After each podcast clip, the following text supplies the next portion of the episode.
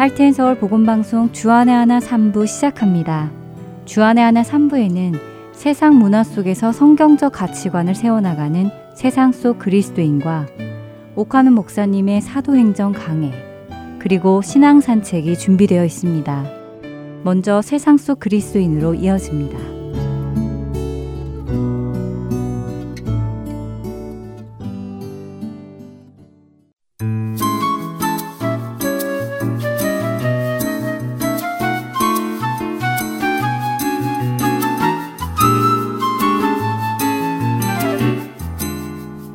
서울 보건방송 애청자 여러분 안녕하세요. 세상 속 그리스도인 진행의 민경은입니다. 세상의 가치관은 끊임없이 변해가고 있습니다. 각 세대에 맞추어 자신들의 기준을 바꾸고 가치관을 바꾸어 가지요. 이렇게 자신들의 입맛에 맞추어 변해온 가치관은 태초에 하나님께서 세워주신 가치관으로부터 갈수록 멀어지게 되었습니다. 그 중에서도 가장 심각하게 훼손된 것을 꼽으라고 한다면 바로 결혼이며 가정이라는 공동체라고 할 수 있을 텐데요. 세상 속 그리스도인. 오늘 그 마지막 시간으로 결혼에 대해 생각해 보는 시간을 가지려 합니다. 세상 속 그리스도인 여섯 번째 시간에 여러분과 혼전 동거에 대해 나누며 이 시대의 젊은 사람들에게 있는 결혼관에 대해 잠시 설명을 드렸었는데요. 2018년 1월에 대학생과 대학원생을 대상으로 실시했던 설문조사에서 67%의 응답자가 혼전 동거를 찬성하는 것으로 조사되었고 61%의 응답자는 결혼을 하지 않아도 되는 것으로 생각한다는 의견이 나왔다고 말씀드렸는데요. 대학생, 대학원생 10명 중 6명이 결혼이 꼭 필요한 것은 아니라고 생각한다는 것은 충격적인 결과입니다. 그리고 그들이 결혼이 필요하지 않다고 주장하는 이유가 구속받고 싶지 않고 자유롭게 살고 싶어서라는 것이 우리를 더더욱 걱정하게 만들지요. 이와 함께 한국인의 이혼율이 세계에서 가장 높은 측에 낀다는 기사를 종종 보게 되는데요. 실제로 1970년대 한국인의 이혼은 1년에 만 건이 되지 않았다고 합니다. 그러던 것이 IMF가 시작되던 1997년에 9만 건으로 늘어나고 2003년에는 1년에 17만 부부가 이혼을 했다고 하네요. 그 후로 숫자가 줄기는 했지만 지난 17년의 경우 여전히 1년에 11만의 부부가 이혼을 한 것으로 조사되었습니다. 이처럼 100년 가약을 한 부부들이 1년에 10만 커플이 넘게 이혼을 하는 것이나 아예 결혼을 하지 않겠다는 사람들이 늘어가는 이유에는 결혼이 무엇인지 정확하게 이해하지 못하는 이유가 있을 것이라 생각됩니다. 우리가 잘 알듯이 결혼이라는 제도를 만들어주신 분은 하나님이십니다. 하지만 세상에 사는 사람들은 하나님을 모르기에 또 알려고 하지 않기에 하나님이 만들어주신 결혼관을 가지고 결혼을 하는 것이 아니라 세상의 결혼관을 가지고 결혼을 하기에 이런 일이 일어나는 것이지요. 그런데 문제는 세상이 아닌 교회 안, 다시 말해 성도들 안에도 이러한 현상이 나타난다는 것입니다. 흔히 성도들의 이혼율과 세상의 이혼율이 차이가 없다고 하는데요. 또 이 시대 청년들 사이에서도 결혼에 대한 인식이 점점 세상을 닮아가고 있음을 알 수 있습니다. 그렇다면 하나님이 제정해 주신 결혼은 어떤 것일까요? 창세기 2장 18절에서 하나님께서는 아담을 만드신 후 사람이 혼자 사는 것이 좋지 아니하니 내가 그를 위하여 돕는 배필을 짓겠다고 하시며 하와를 지으십니다. 돕는 배필은 무엇일까요? 남편이 주로 일을 하고 필요한 것을 도와주는 것이 아내라는 말씀일까요? 마치 조수나 보조처럼 말이지요. 흔히 돕는 배필을 그렇게 이해하시기도 합니다만 창세기에 쓰는 돕는 배필이라는 에제르라는 히브리어는 조수나 보주의 의미가 아닙니다. 오히려 연약한 우리를 도우시는 하나님의 도움을 표현할 때 쓰는 단어이지요. 시편 33편 20절에 여호와는 우리의 도움과 방패시라고 하십니다. 여기서 도움이시라 라는 단어가 바로 에제르입니다. 그렇기에 이 돕는 자라는 단어는 나보다 낮은 자가 아니라 나와 동등하거나 오히려 우월한 상대를 뜻하는 것입니다. 내가 혼자서 감당할 수 없는 것을 할 수 있도록 함께하며 돕는 존재를 의미하지요. 하나님이 결혼을 제정하신 이유는 사람이 혼자 하나님의 뜻을 이룰 수 없기에 그 사람이 남성과 여성으로 나뉘어 하나님의 뜻을 이루어 가도록 하기 위함인 것입니다. 결혼의 의미 자체가 하나님의 뜻을 이루는 것이라는 말씀이지요. 하나님은 결혼을 통해 두 사람이 하나가 되어 친밀한 관계를 형성하기를 원하셨습니다. 왜냐하면 이 결혼이 훗날에 예수님과 예수님의 신부인 교회와의 관계를 상징하기 때문이었습니다. 그렇기에 부부가 서로 싸우고 헤어지게 된다면 예수님과 교회도 싸우고 헤어질 수 있다고 하는 것이 마찬가지가 되는 것입니다. 하나님은 결혼을 영원한 개념으로 만드셨는데요. 그렇기에 예수님도 마태복음 19장 5절과 6절에 결혼에 대한 개념을 이렇게 설명하십니다.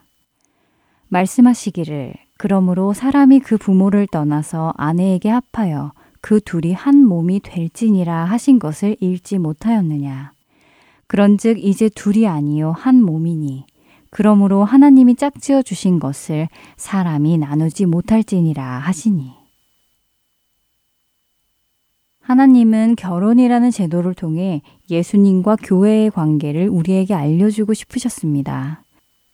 그러나 사탄은 그 사실을 알기에 결혼의 관계를 깨뜨리기 원하는 것입니다. 우리 그리스도인들은 성경의 말씀으로 돌아가 결혼의 개념을 정립해야 합니다. 그분이 세워주신 결혼관을 따라 살아야 하지요. 에베소서 5장에는 남편들과 아내들이 어떻게 서로를 위해 행해야 하는지를 분명하게 말씀해 주시는데요. 먼저 아내들에게는 22절에서 24절에 아내들이여 자기 남편에게 복종하기를 죽게 하듯 하라. 이는 남편이 아내의 머리됨이 그리스도께서 교회의 머리됨과 같음이니 그가 바로 몸의 구주시니라. 그러므로 교회가 그리스도에게 하듯 아내들도 범사에 자기 남편에게 복종할지니라 라고 하십니다.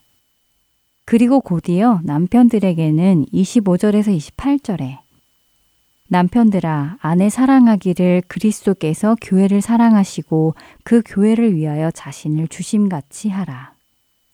이는 곧 물로 씻어 말씀으로 깨끗하게 하사 거룩하게 하시고 자기 앞에 영광스러운 교회로 세우사 티나 주름 잡힌 것이나 이런 것들이 없이 거룩하고 흠이 없게 하려 하심이라. 이와 같이 남편들도 자기 아내 사랑하기를 자기 자신과 같이 할지니 자기 아내를 사랑하는 자는 자기를 사랑하는 것이라 라고 하시지요. 성경의 이 말씀을 읽으며 어, 뭐라고? 나더러 남편에게 복종하라고? 아, 지금이 어느 시대인데 남편에게 복종하라는 거야. 라는 생각이 드시거나 아내를 위해 내 자신을 희생하라고? 하는 생각이 드시는 분들이 계시다면 왜 그런 생각이 드는지 생각해 보셔야 할 것입니다. 스스로 그리스도인이라고 생각하는 사람이라면 성경의 말씀에 순종하겠다고 약속한 사람이라는 사실을 기억해야 할 것입니다. 내 마음에 드는 말씀만을 순종하고 내 생각과 동의되는 말씀만을 순종한다면 그것은 순종이라 할 수 없을 것입니다.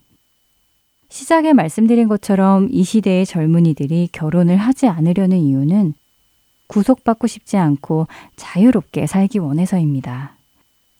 배우자보다 나 자신을 더 사랑하기 때문인 것입니다. 배우자를 사랑하기는 하지만 나보다 더 사랑하지 않는다는 것입니다. 이혼의 이유도 마찬가지일 텐데요. 상대보다 나를 더 사랑하기에 나를 희생하고 싶지 않기 때문에 포기하는 것입니다. 그러나 성경은 우리에게 이러한 세상의 가치관과 반대되는 말씀을 하십니다. 만일 모든 그리스도인 가정이 성경의 말씀에 순종하여 아내는 남편을 그리스도처럼 대하고 남편은 아내를 그리스도께서 교회를 사랑하듯이 사랑한다면 과연 그 가정 안에 다툼과 이혼이 있을까요? 오히려 하나님의 축복 안에서 아름다운 가정이 되지 않을까요?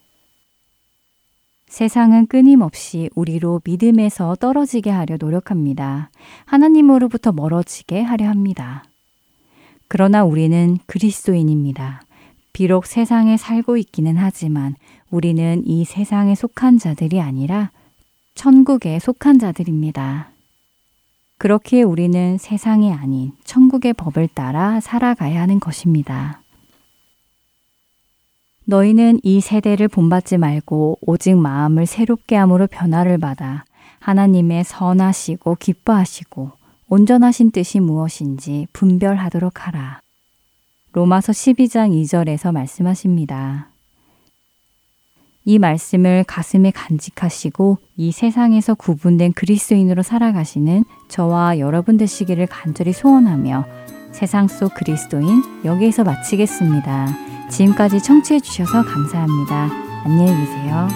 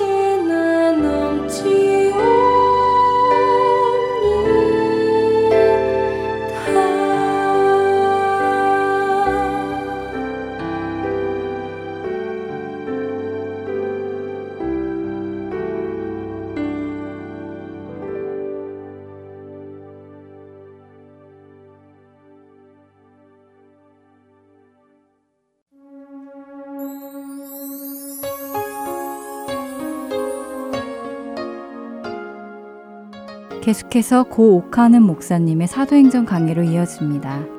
오늘은 성령의 지혜라는 제목의 말씀 전해주십니다. 은혜 시간 되시길 바랍니다.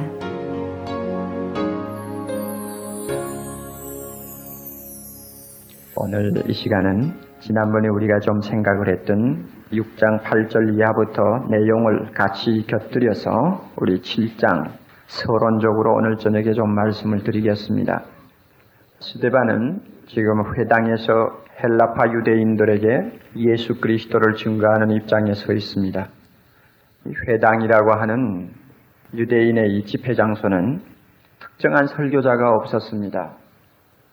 그러니까 그때 그때 따라서 손님이 오시면 손님에게 말할 수 있는 시간을 내어주고 또 사람들이 특별히 요구하는 어떤 인사가 있으면 그 사람에게 두루마리 성경을 주어서 무엇인가 이야기를 하라고 시킵니다. 예수님이 나사렛 회당에 들어가셨을 때 나사렛에 있는 그 회당장이 이사야서를 가지고 예수님에게 주면서 무엇인가 할 말이 있으면 좀 해보시오 하는 내용을 우리가 봅니다. 꼭 그와 같은 전통이 유대나라 회당에서는 또 로마 제국에 흩어져 있는 많은 회당에서 그대로 전습이 되어 내려왔습니다. 그래서 바울이라고 하는 사람도 전도 여행을 떠나서 자주 회당에서 이야기할 수 있었던 것은 고정된 어떤 설교자나 선생이 회당에 없었기 때문에 자기가 원하기만 하면 언제든지 이야기를 할 수 있고 또 성경을 가지고 토론도 할 수 있는 그런 이점이 있었습니다. 스데반이 이 예루살렘에 있는 회당을 찾아다니면서 예수 그리스도를 증거하였는데 그 회당이 몇 개나 되었는지 우리는 분명히 알 수가 없습니다. 그러나 한 개는 아니었다는 것이 분명합니다. 몇 개의 회당이 있어서 스데반은 자원해서 그 회당을 찾아다니면서 내가 한번 이야기하겠다. 나에게 이야기할 기회를 주시오. 나에게 성경을 좀 가지고 토론할 수 있는 기회를 주시오. 아마 자청해가지고 그 회당에서 사람들과 말씀을 가지고 대면했던 것 같습니다. 이 스테반은 초대교회에 등장하는 인물 가운데서 예수 그리스도가 유대인들에게는 틀림없이 거침돌이 된다는 사실을 잘 입증해 준 전도자라고 볼 수가 있습니다. 왜냐하면 스데반은 유대인들에게 지금 제일 아픈 곳이 어디인가를 정확하게 알고 찔러버린 사람이기 때문입니다. 유대인들이 제일 걸려 넘어질 수 있는 약점이 어디 있는가를 분명하게 그 소재 파악을 한 사람입니다. 오히려 이런 면에서는 사도들보다 앞선다고 볼 수가 있습니다. 막연히 예수 그리스도가 우리의 구원자다 하고 전하는 거와 유대인들에게 문제가 되는 부분을 들추어내서 예수 그리스도를 거기에 적용시키는 것과는 소위 접근 방법이 틀리는 것입니다. 베드로의 설교를 보면 베드로는 유대인들에게 예수님이 우리의 구주가 되시고 너희들이 십자가에 못 박아 죽인 예수가 부활하셨다고 하는 면에서 분명히 이야기했지만 스데반과 같이 유대인들이 안고 있는 어떤 깊은 환처를 때리는 작업은 못했습니다. 그래서 스데반의 메시지를 듣는 유대인들은 이 도무지 견딜 수가 없었습니다. 이 점이 스데반에게 특징이요, 강점이요, 또 인간적으로 말하면 약점이었습니다. 아픈 곳을 건드리면서 예수를 증거하니까 자연히 그 복음을 받아들이고 깨지면 다행인데 안 깨질 때는 미움을 받을 수밖에 없죠. 스데반은 제가 볼 때 이런 사실을 다 알면서도 하나님께서 말하게 하시는 그 충동 때문에 온건한 방법으로 접근하는 길보다도 강한 어떤 면에는 가격한 방법을 통해서 이스라엘 백성에게 복음을 주었다고 우리는 볼 수 있습니다. 한 가지 분명히 더 알아둘 것은 어떤 경우는 성령께서 우리로 하여금 온건한 방법으로 접근하지 못하도록 막는 때도 있다는 사실을 알아야 합니다. 분명히 욕먹을 줄 알고 핍박받을 줄 알고 분명히 여기는 열매보다도 어떤 문제가 일어날 줄을 알면서도 성령이 내 마음속에서 강하게 그렇게 말하지 아니하면 안 되도록 나를 강하게 끌고 갈 때가 있다는 사실도 아셔야 됩니다. 그 이유가 어디 있는지 우리는 즉석에서 알 수가 없어요. 그러나 시간을 보내놓고 보면 왜 성령이 그렇게 하셨는가 알 수가 있을 것입니다. 저는 그렇게 과격한 복음 증거를 통해서 나중에 그 시간에는 오히려 핍박이 일어나고 고통이 일어났지만은 나중에 하나님께서 큰 역사를 하시는 예도 저는 여러 번 알고 있습니다. 그러니까 인간의 지혜보다도 성령의 인도하심을 더 앞세우세요. 온건한 방법을 성령이 인도하실 때는 순종해야겠죠. 그러나 항상 그 방법에만 매이는 것보다도 어떤 때는 스테반과 같이 과격한 방법, 직선적으로 복음을 가지고 공격하는 이런 방법도 성령이 인도할 때는 따라가야 합니다. 스데반이 예수 그리스도의 복음을 증거하고 나타난 반응을 보면 확실히 예수 그리스도의 복음은 유대인들에게 용납될 수 없는 성격을 가지고 있다는 사실을 우리는 금방 알 수가 있습니다. 왜 그런가 하면 두 가지 사실로 요약할 수 있습니다. 6장 11절 여러분이 보시면 사람들을 가르쳐 말시키되 스데반이 이 사람이 무엇입니까? 모세 또 하나님을 모독하는 말을 했다 이랬죠. 그런데 그것이 구체적인 내용이 무엇인지 정확하게 모르는데 13절 가면은 거짓 증인들을 내세우니 가로되 이 사람이 첫째 이 거룩한 곳 어딜까요? 성전. 그 다음에 둘째는 율법을 거스려 말했다. 그렇게 그의 제목을 잡았습니다. 그래서 쉽게 말을 하면은 스데반은 예수 그리스도를 전함으로 유대인에게 어떤 결과가 나타나느냐 하면 성전을 모독하는 입장으로 오해를 받게 되었고 동시에 율법을 모독하는 것으로 오해를 받았습니다.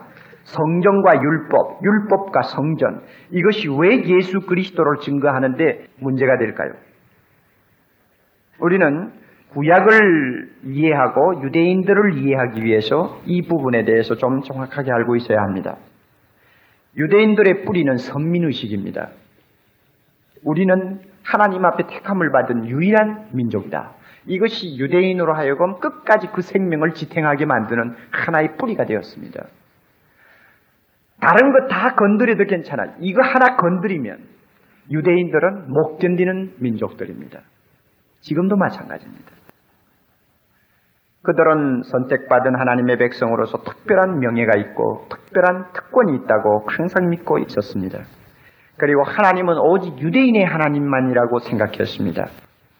하나님이 이방인을 만드신 것은 유대인들의 종으로 쓰기 위해서 만들었다는 그러한 착각까지 하고 사는 사람들이 바로 이스라엘 백성들입니다. 얼마나 무서운 사상인지 모릅니다. 분명히 성경을 보면은 유대인들이 잘못 생각하는 거예요. 왜냐하면 아브라함 때부터 하나님이 유대인을 택해서 할례를 통해 선민으로 표를 하시고 몇천 년 동안 유대인들을 씨를 말리지 않고 그대로 그대로 존속되게 하셔서 그 많은 범죄와 그 많은 악을 행함에도 불구하고 하나님이 인자와 긍휼을 거두지 아니하신 이유가 어디 있느냐? 그것은 유대인이 생각하는 것과 완전히 거꾸로 다른 목적이 있었습니다. 유대인들은 이방인들이 자기를 위해서 봉사해야 되고 종으로 섬겨야 된다고 생각하고 자기들은 끝까지 우대를 받아야 된다고 생각하는데 하나님은 유대인을 그렇게 선택하신 이유는 이방인들을 위해서 종으로 봉사하라고 선택하신 것입니다. 상황이 완전히 반대예요. 하나님은 유대인을 통해서 예수 그리스도를 보내주시고 유대인을 통해서 하나님께서 율법을 주시고 유대인을 통해서 복음을 주셔서 유대인의 입으로, 유대인의 손으로 그 복음이 누구에게 전해지도록? 이방인들에게 전해지도록. 그래서 모든 민족이 유대인을 통해서 복을 받도록 하기 위해서 하나의 채널로 선택해 주셨습니다. 그러니 따지고 보면 유대인들은 세계 모든 민족을 위해서 복음의 봉사자가 되어야 할 위치에 있었습니다. 그런데 이 율법과 하나님의 뜻을 잘못 오해하니까 완전히 반대 방향으로 이해하고 있다는 사실을 우리가 꼭 기억하셔야 됩니다. 참 이 바로 깨닫는 것이 얼마나 중요합니까? 바로 깨닫지 못하니까 거꾸로 뒤집어 놓고 그것을 진리로 받아들이는 이런 모순 속에서 그들이 살았습니다. 따라서 율법이라는 것은 선택받은 그들에게 하나님이 주신 유일한 법으로 인정하고 율법은 영원 불멸하며 누구든지 율법에 대해서 조금이라도 한마디 다른 말을 하면 그 사람은 살려두어서는 안 된다고 생각을 했습니다. 그런데 스테반이 뭐라고 합니까? 율법에 대해서 공격합니다. 공격보다도 너희들이 지금까지 붙들고 있는 그 율법을 그런 식으로 해석하면 안 된다고 스테반은 이야기합니다. 또 성전에 대해서 성전은 하나님께서 이스라엘을 선택하셨기 때문에 오직 하나님이 이스라엘 백성 가운데 홀로 거하시고 특별히 그 성전에서 제사 지내는 것만 하나님이 받으시고 그 나머지 모든 예배와 의식은 하나님이 안 받으신다. 오직 하나님은 성전에 계시며 성전에서 예배하는 자만을 받으신다. 그 성전이 어디 있느냐? 예루살렘에 있다. 이것이 그들이 선택받은 민족의 긍지를 나타내는 중요한 심볼이 되었습니다. 그런데 스데반은 이 성전에 대해서 다른 해석을 합니다. 결국 스데반은 예수 그리스도라는 이 한 분을 가지고 유대인이 율법에 대해서 생각하고 있는 부분에 잘못된 것을 지적하고 유대인이 성전에 대해서 생각하고 있는 부분에 잘못을 지적했습니다. 어떻게 지적했는지 압니까? 7장부터 이제 스테반의 설교가 나오는데요. 너희들이 조상이라고 섬기는 아브라함은 율법 있기 전에 존재한 사람이요. 성전이 있기 전에 하나님 앞에 예배드린 사람이다. 그렇다면 무슨 의미입니까? 너희들이 지금 받들고 있는 율법 가지고, 너희들이 지금 받들고 있는 성경 가지고, 너희들이 하나님 앞에 선택받았다고 하는 긍지는 그것은 잘못된 것이다. 아브라함은 율법이 있기 전에 사람 아니냐? 아브라함은 성전도 없는 곳에서 예배했지 않느냐? 스데반은 무엇을 또 지적했느냐 하면 모세를 통해서 유대나라 민족에게 하나님이 율법을 주셨지만은 너희들 율법 받은 다음에 지금까지 이스라엘 역사를 한번 검토해보라. 율법을 제대로 지킨 일이 한 번이나 있었느냐? 지금까지 하나님을 괴롭히고 율법을 어기면서 하나님의 진노만 쌓았지 않느냐? 너희들이 뭘 잘했다고 그러느냐? 아주 아픈 데만 지적하는 것입니다. 그러니 너희들이 선민이라고 생각하는 그 자체가 너희들의 교만이요. 완악한 증거니라. 이렇게 이야기합니다. 또 하나 지적한 것은 율법을 받아가지고 선민이라고 자랑하는 너희가 율법을 지키지 않는 너희 죄를 책망하는 선지자들과 책망하는 세사장들을 어떻게 했느냐? 지금까지 그 의로운 자들의 피만 흘렸지 않느냐? 이제까지 의로운 자들의 피를 흘리는데 너희들이 항상 너희 조상 때부터 앞서 있지 않았느냐? 무엇이 잘났다고 야단이자 하는 이야기죠. 그리고 네 번째 또 하나 지적하는 것은 하나님은 너희들이 생각하는 것처럼 그 조그마한 돌로 지은 집안에 갇혀서 계시는 분이 아니요. 하나님은 어느 주에 계시고 어느 주에 하나님이시니라. 그러므로 너희들이 착각하지 말라 하는 것을 지금 지적하고 있습니다. 아주 아픈 데만 팍 찔렸죠.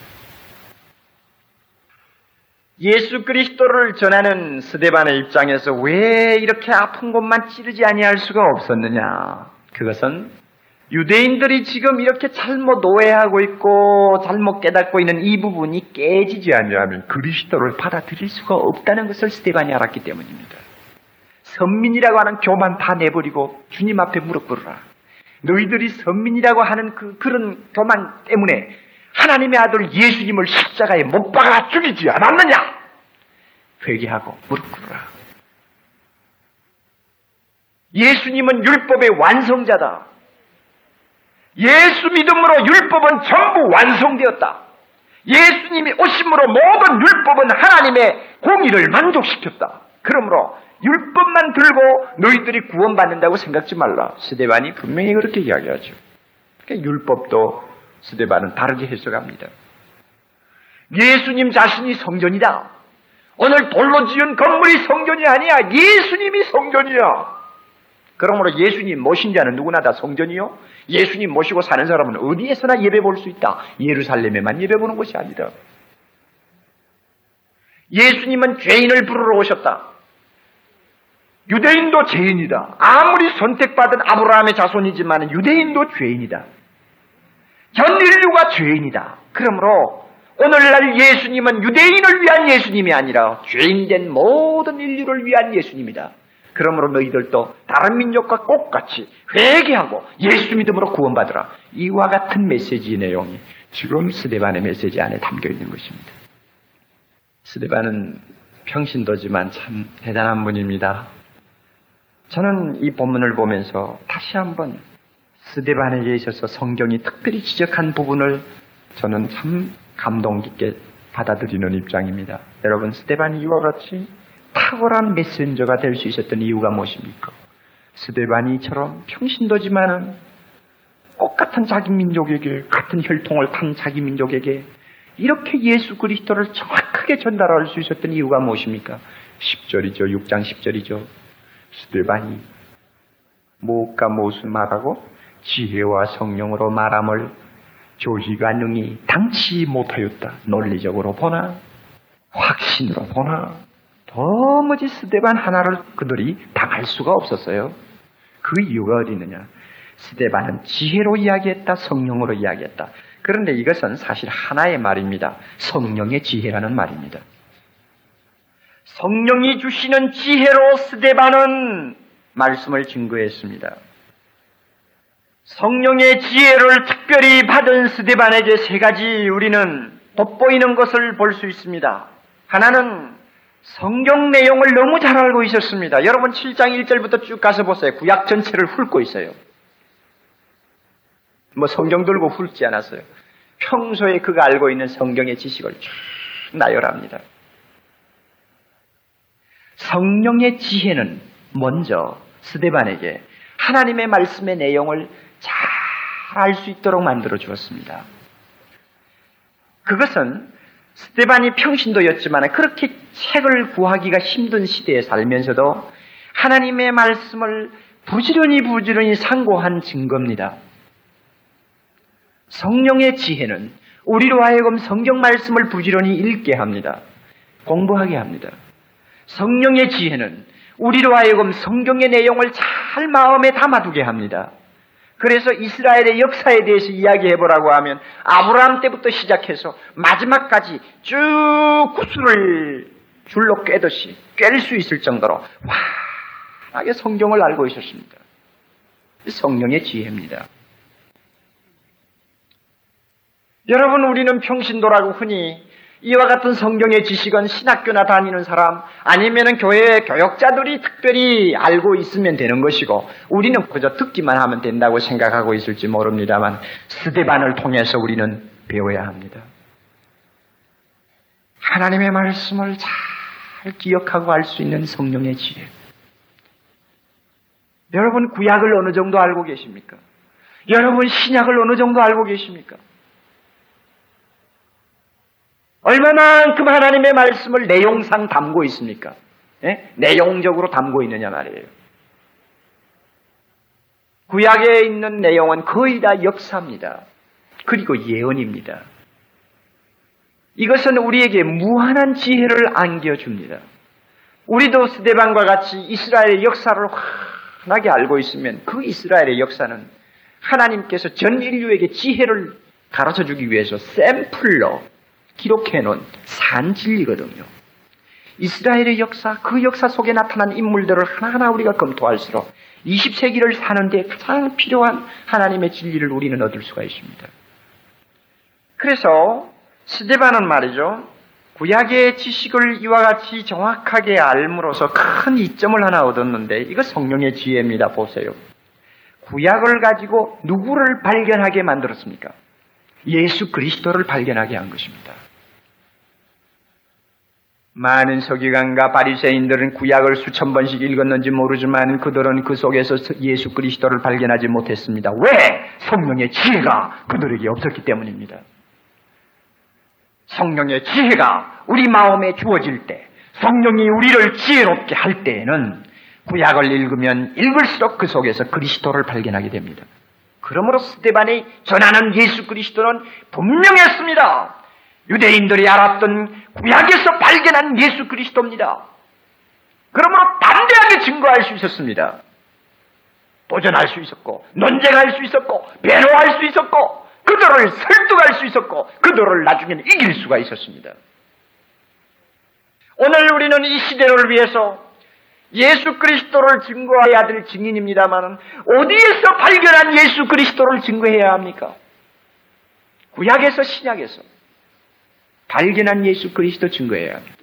남에게 막연히 들은 상식적인 예수 그리스도 가지고 들고 나가지 마세요. 아무 힘도 없어요.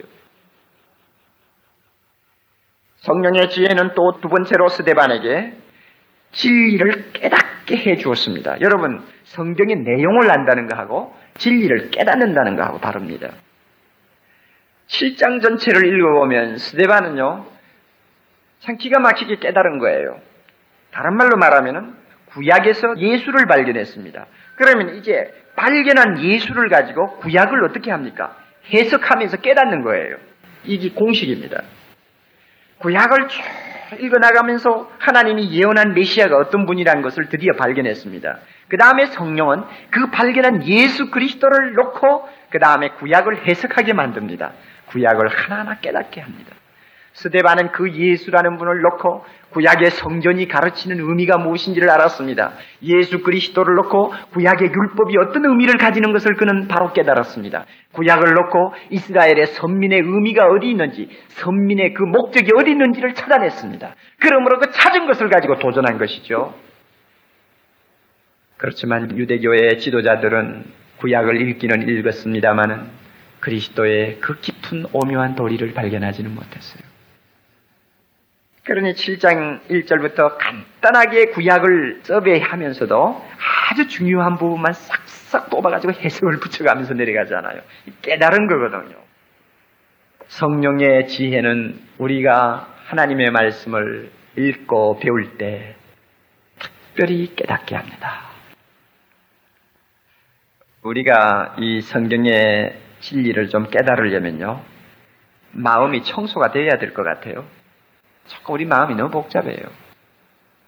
이거 우리 인정해야 합니다. 요즘 현대인들 너무 마음이 복잡해요. 그럼 복잡한 것을 내놓고 우리가 검토를 하면 꼭 필요한 것이 복잡하냐면 그렇지를 않습니다. 완전히 상황에 말려서 지금 빙빙 도는 통에 지금 복잡해진 겁니다. 우리 좀 분별할 수 있어야 되겠어요. 시시한 것들은 좀 빨리 마음에서 퍼낼 줄도 알고 되도록이면 마음을 깨끗하게 고요하게 갖추어서 하나님의 말씀을 하루에 10분 아니면 30분 아니면 1시간을 읽을 때 그 말씀이 좀 깨달아지도록 우리 마음 정지 작업을 좀 해야 되겠어요. 이건 누가 해줄까요? 성령이 해주시는 일인데 우리가 하나님 앞에 구하지 않고는 이 일이 힘듭니다. 사도행전 강해를 듣고 배우면서도 여러분 마음속에 성령께서 깨닫게 해주셔야만 이 자리에 나온 보람이 있습니다. 들을 때 귀에 전혀 안 들어옵니까? 내 마음에 무엇이 가득 찼는지를 여러분이 찾아내세요. 세 번째로 성령의 지혜는 스데반에게 성경을 적절하게 적용하게 하셨습니다. 아주 그 시대의 문제점을 잘 지적하고 그 시대 사람들에게 있어서 암적인 그 문제점을 잘 찾아내서 예수라고 하는 복음을 가지고 사정없이 깨뜨리고 사정없이 수술하는 이런 탁월한 적용을 할 수 있었습니다. 스테반은 지금부터 1900년 전에 산 사람이고 그 시대의 문제점을 하나님의 말씀으로 해답하면서 그 시대 사람에게 도전했고 그래서 망고불변의 진리를 남겨놓았습니다만 1900년 후에 사는 우리는 어떻게 할까요? 우리도 스테반과 같은 입장에 서야 한다고 봅니다. 성령의 지혜를 받았어. 예수 그리스도를 우리는 바로 알아야겠고, 예수 그리스도가 오늘 이 시대의 사람들에게 어떤 의미를 갖는가를 발견해야 되겠고, 발견한 다음에는 이 시대 사람에게 적재, 적소에 따라서 적용할 수 있도록 예수 그리스도를 제시해야 되겠습니다. 이것은 성령의 지혜를 받아야만이 가능합니다. 여러분, 오늘 우리 20세기 교회가 안고 있는 문제가 무엇인가를 스데반처럼 냉철하게 좀 깨뚫려 보아야 되겠는데, 교회가 안고 있는 문제가 무엇입니까? 그 당시 유대인들은 성경을 가지고 있어도 캄캄했는데, 오늘 현대 교회는 하나님의 말씀을 가지고 있고 예수 그리스도를 모시고 있다고 하면서도 캄캄한 데가 있다는 사실을 우리가 알아야 합니다. 이 캄캄한 암흑의 존재를 누가 발견할 수 있나요? 성령의 지혜를 받은 오늘의 스테반이라야만이 발견할 수가 있습니다. 스테반이 살던 시대에 경건하다고 자랑하던 유대인들이 마음속에 무서운 완고함과 교만과 하나님을 고역하는 더러운 악도를 많이 마음속에 안고 있었는데 스데반은 그들이 안고 있는 그 무서운 안적인 존재를 발견했습니다. 그러므로 예수님은 그들에게 어떤 대답을 주신다는 것을 분명히 제시했습니다. 오늘 우리 직장에서나 가정에서나 사회에 돌아가서 볼 때에 많은 현대인들의 마음속에 무엇을 안고 있는지 여러분 아십니까? 어떤 사고를 하고 있는지 여러분이 아십니까? 그들에게 우리는 주님을 증거해야 되겠는데, 그들에게 예수 그리스도를 가지고 해답을 해야 되겠는데, 어떻게 해답을 할 것입니까? 스데반도 평신도입니다. 스데반이 한 일 우리도 할 수 있어요. 스데반이 받은 은혜 우리도 받을 수 있어요. 안 믿는 남편을 놓고 여러분이 가정에서 기도할 때 이렇게 기도해 봅니까? 주님, 내 남편에게 예수님이라는 분이 어떤 의미를 가져야 되는지 분명하게 내가 깨닫고 그 사실을 남편에게 전할 수 있게 해주옵소서. 이게 깨닫고 적용하는 것입니다. 막연히 전하는 복음도 능력이 있습니다만은 성령의 지혜는 그렇게 막연하게 전하도록 하지 않습니다. 그 사람에게 적절하게 예수 그리스도를 해석할 수 있도록 해줍니다.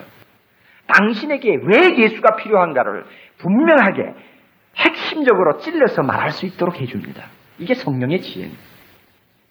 직장에 계시는 여러분들, 오늘 현대 문명 속에서 휘말리며 정신없이 나 자신을 잃어버리고 휩쓸려 돌아가는 오늘 이 마당에 같이 직장에서 일을 하고 있는 사람에게 예수가 가지는 의미가 무엇입니까?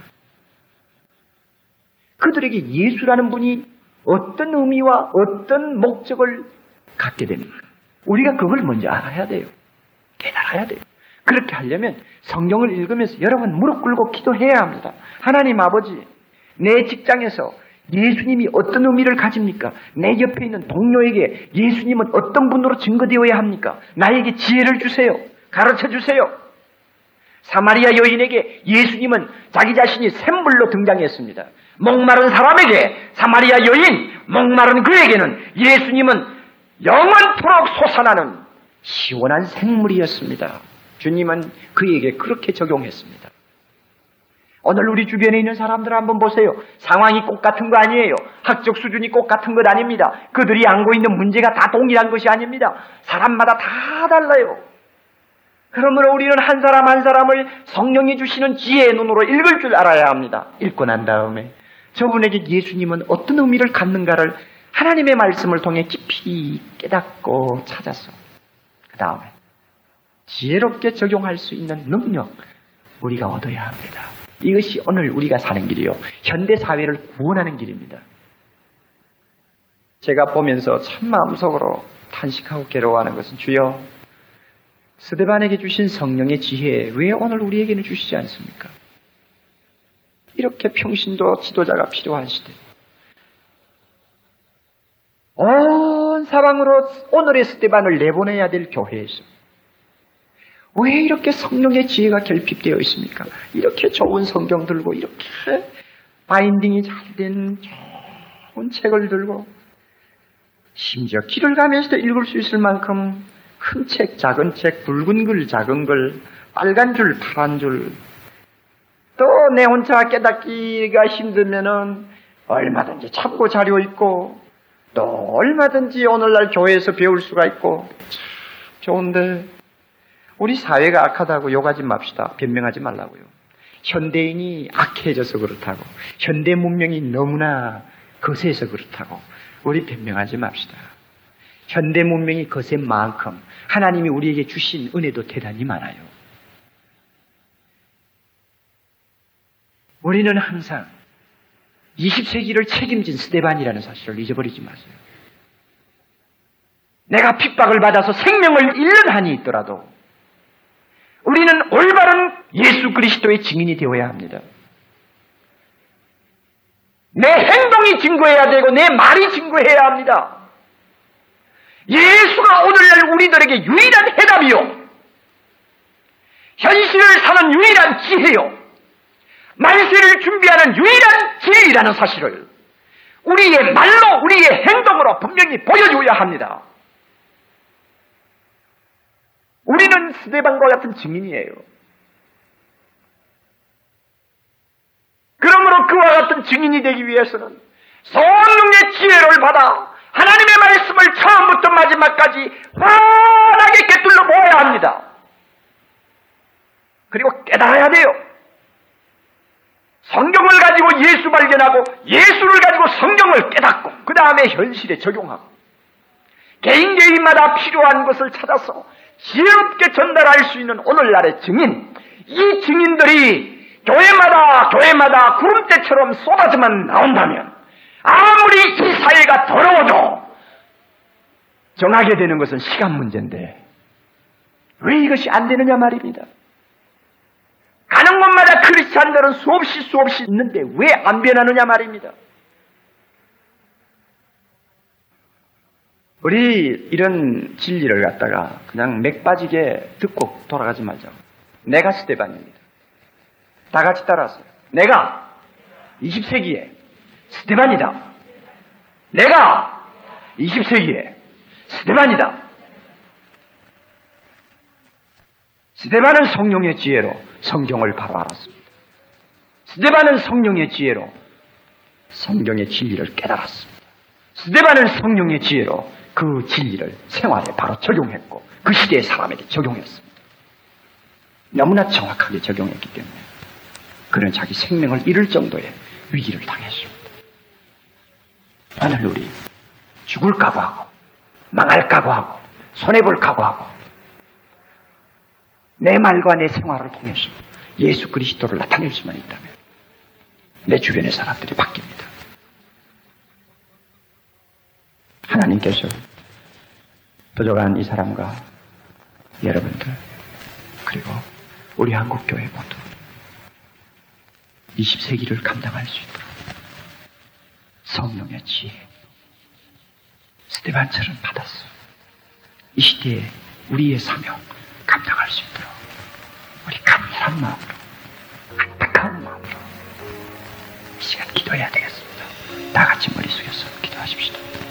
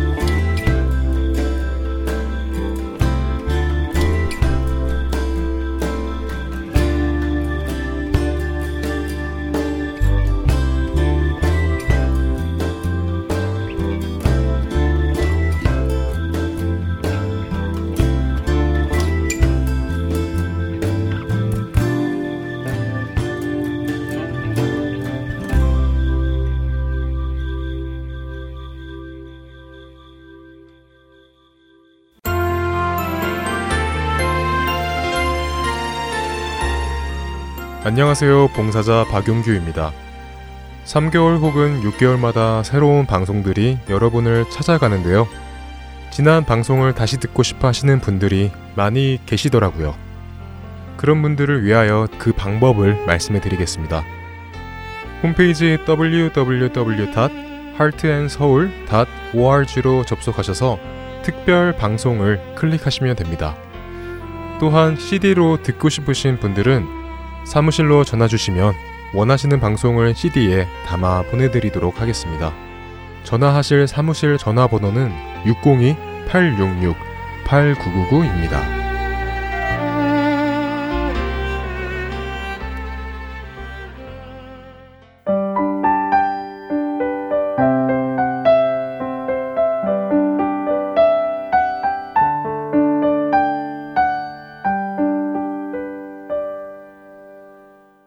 이어서 성도들의 삶 속에 일어나는 이야기들을 한 편의 수필로 담아내는 이지영 아나운서의 신앙 산책으로 이어집니다.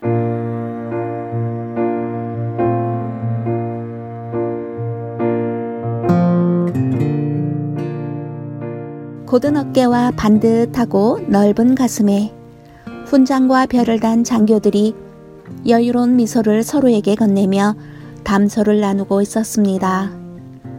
붉은 카펫 위를 천천히 오고 가는 반짝이는 구두들을 바라보며 그녀는 어색한 표정을 지은 채 아무도 눈길을 주지 않을 것 같은 구석자리를 찾아 자리를 잡습니다. 화려한 장식과 고급스러운 드레스를 입은 장교의 부인들이 미소를 띠고 그녀를 반갑게 맞아주지만 아직도 그녀에게는 그런 분위기가 낯설고 어색하기만 했습니다. 영어가 능숙하지 못한 그녀는 누가 와서 아는 척 하는 것조차 부담스러웠지요. 그녀는 그곳에 모인 키 크고 아름다운 여인들에 비해 상대적으로 왜소해 보이는 자신이 못났다는 생각이 들었습니다. 남편은 아침부터 오늘 꼭 참석해야 하는 장교들이 부부 동반 파티가 있다고 다시 한 번 더 확인시켜 주었습니다. 장교 부부들이 모이는 사교 모임을 불편해하고 어떻게 해서든지 불참할 핑계거리를 찾는 그녀를 잘 알고 있었기 때문이지요. 그녀는 강경한 남편의 태도에 어쩔 수 없이 파티에 참석할 준비를 했습니다. 평소에는 입지 않는 소매 없는 까만 드레스를 차려입고 목걸이며 귀걸이를 착용하고 손가락에는 작지만 귀엽게 반짝이는 다이아 반지도 꼈습니다. 아담한 체구의 그녀에게는 예쁘게 잘 어울리는 파티복이었습니다. 어색하고 긴 리셉션 시간이 지나고 저녁 식사 시간이 되었습니다. 둥근 테이블에는 그녀 부부 외에 세상의 다른 장교 부부들이 함께 둘러앉게 되었지요. 한 테이블에 같이 앉은 부인들이 목에 걸린 화려한 목걸이와 손가락에 낀 커다란 다이아 반지들이 유난히 반짝거렸습니다. 조용히만 있는 그녀를 의식해서인지 바로 그녀 옆에 앉은 인상 좋은 장교가 그녀에게 질문도 하고 유머도 하면서 그녀의 긴장을 풀어주려고 마음을 써주는 것이 느껴졌습니다. 그때 장교 옆자리의 부인이 그녀의 반지 낀 손을 유심히 바라보다가 이렇게 감탄을 하는 것이었습니다. Oh, your ring is so beautiful. I love the design. It's so cute. 장교 부인의 관심과 칭찬을 들은 그녀의 얼굴이 이내 붉어졌으나 곧 진지한 표정으로 바뀌었습니다. 그리고는 작은 반지를 낀 자신의 손을 자랑스럽게 활짝 펼쳐 보였습니다. My ring's a baby ring.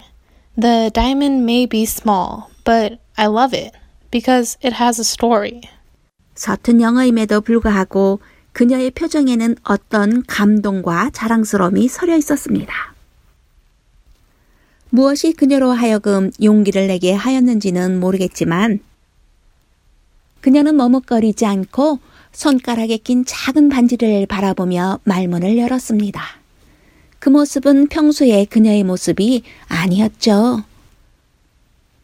그녀와 그녀의 남편은 첫눈에 반했다고 합니다. 그들은 사랑을 시작했고 그들이 결혼을 약속했을 때 남편의 나이는 겨우 22살이었습니다. 그녀가 남편을 만난 지 얼마 되지 않아서 남편은 첫 직장으로 6개월간 배를 타야만 했습니다. 당시 남편은 막 해군 사관학교를 졸업하고 해군의 임무를 시작하는 때였지요. 결혼을 약속하고 떨어져 있는 6개월 동안 남편은 그녀에 대한 생각으로 가득 차 있었습니다. 그리고 그녀를 위한 선물을 하고 싶은 생각이 간절했습니다. 그러나 가난한 젊은 청년의 수중에는 그만한 돈이 없었기에 임기 동안 어떻게 돈을 모을 수 있을까 고심했습니다. 결국 그는 식사 한 끼를 먹지 않고 그것을 돈으로 바꿔 모으기 시작했지요. 그렇게 그는 끼니를 걸으며 6개월 동안 열심히 돈을 모았습니다. 그리고 그동안 모은 돈으로 드디어 그녀를 위한 선물을 준비할 수 있었습니다. 바로 오늘 그녀가 손가락에 끼고 나온 작은 다이아 반지였던 것입니다. 그는 그 반지를 그녀 손에 끼워주며 진심 어린 프로포즈를 했다고 합니다. 그 작은 반지는 그녀를 향한 남편의 깊은 사랑이며 희생에서 나온 값진 선물이었습니다. 그 작은 반지를 볼 때마다 그녀의 마음은 남편에 대한 사랑과 감사로 가득 차올랐습니다. 저는 이 사랑스러운 반지를 baby ring이라고 부릅니다. 그녀가 이야기를 마치자 그녀의 사랑 이야기를 들은 사람들은 모두 숙연한 마음으로 그들 부부를 진심으로 축복해 주었습니다. 그리고 그날 이후로 그녀는 장교들의 모임에서 유명 인사가 되었다고 합니다. 그녀의 인생 이야기는 여기에서 끝나지 않습니다.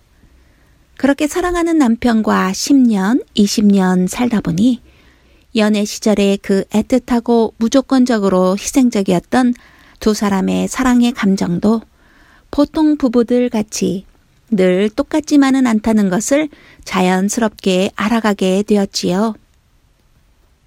어느 날부터인가 그녀의 내면에는 변함없는 것, 영원하고 불변하는 것에 대한 갈급함이 생기기 시작했습니다.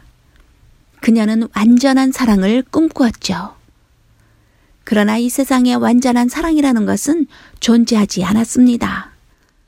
어느 날 낙심하고 있던 그녀의 인생에 하나님께서 찾아와 주셨습니다. 그녀는 하나님을 만났고 하나님의 사랑이 어떤 사랑인지를 깨닫게 되었습니다. 그리고 영원하고 불변하신 하나님의 사랑의 품에 자신의 삶을 맡겨드리게 되었지요. 저는 작고 크게 자랑할 것이 없는 사람이에요. 마치 제 손에 끼워진 베비링처럼 말이죠. 그런데 그런 저를 하나님께서 찾아와 주셨고 큰 사랑을 주셨습니다. 저는 하나님의 사랑 안에서 빛나는 아름다운 진짜 보석이 되었어요. 이제는 누가 뭐래도 부끄럽지 않아요. 비록 사람의 눈에 뜨이는 크고 화려한 보석이 아니어도 좋아요. 베이비링으로 지어주신 저의 모습 이대로를 저는 사랑하고 하나님께 감사한답니다. 하고 고백하는 그녀의 모습이 참 아름답습니다. 주 안에서 사랑하는 애청자 여러분, 진실한 사랑을 받는 사람은 자신감이 있습니다. 빛이 납니다. 미국에서 살아가는 대부분의 이민자들은 이 땅에서 이방인으로 나그네로 살아가면서 언어 문제로 또 문화 차이로 여러 가지 어려움을 겪으면서 자신감을 상실해 가기도 합니다. 때때로 자존감이 많이 낮아지는 상황을 만나기도 하지요. 마치 그녀의 손가락에 끼어 있는 작은 반지처럼 말이죠. 그러나 그녀는 그 작은 반지 속에 깃든 사랑이 어떤 사랑인지 잘 알고 있었습니다. 세상의 그 어떤 보석보다도 더 소중하고 더 멋진 보석임을 확실히 알고 있었던 것이죠. 우리는 모두 하나님의 보석입니다. 모양과 크기는 다르다 해도 우리 모두는 하나님께서 그 아들의 피로 값을 치르신 값으로 계산할 수 없는 존귀한 보석이지요. 하나님의 사랑을 깊이 알아가면 알아갈수록 우리는 아무것도 두려워하지 않는 담대한 사람이 되어갑니다. 그날 파티 석상에서의 그녀처럼 우리도 모든 사람들 앞에서 하나님의 기이한 사랑을 자랑하며 이야기하게 될 것입니다. 하나님의 빛나는 보석이신 여러분을 축복합니다. 보라, 아버지께서 어떠한 사랑을 우리에게 베푸사 하나님의 자녀라 일컬음을 받게 하셨는가? 우리가 그러하도다. 그러므로 세상이 우리를 알지 못함은 그를 알지 못함이라. 요한일서 3장 1절 말씀입니다. 지금까지 신앙산책 함께 해주신 여러분들께 감사드리며 저는 여기에서 인사드리겠습니다. 안녕히 계세요.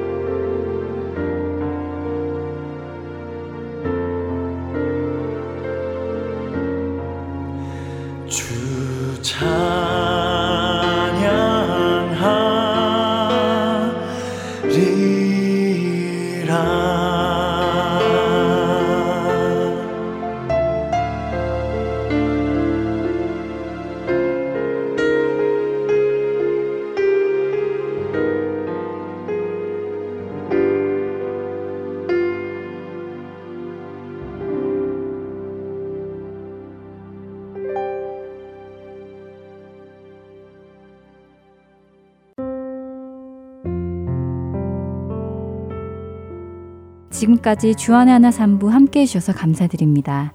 새해 복 많이 받으십시오.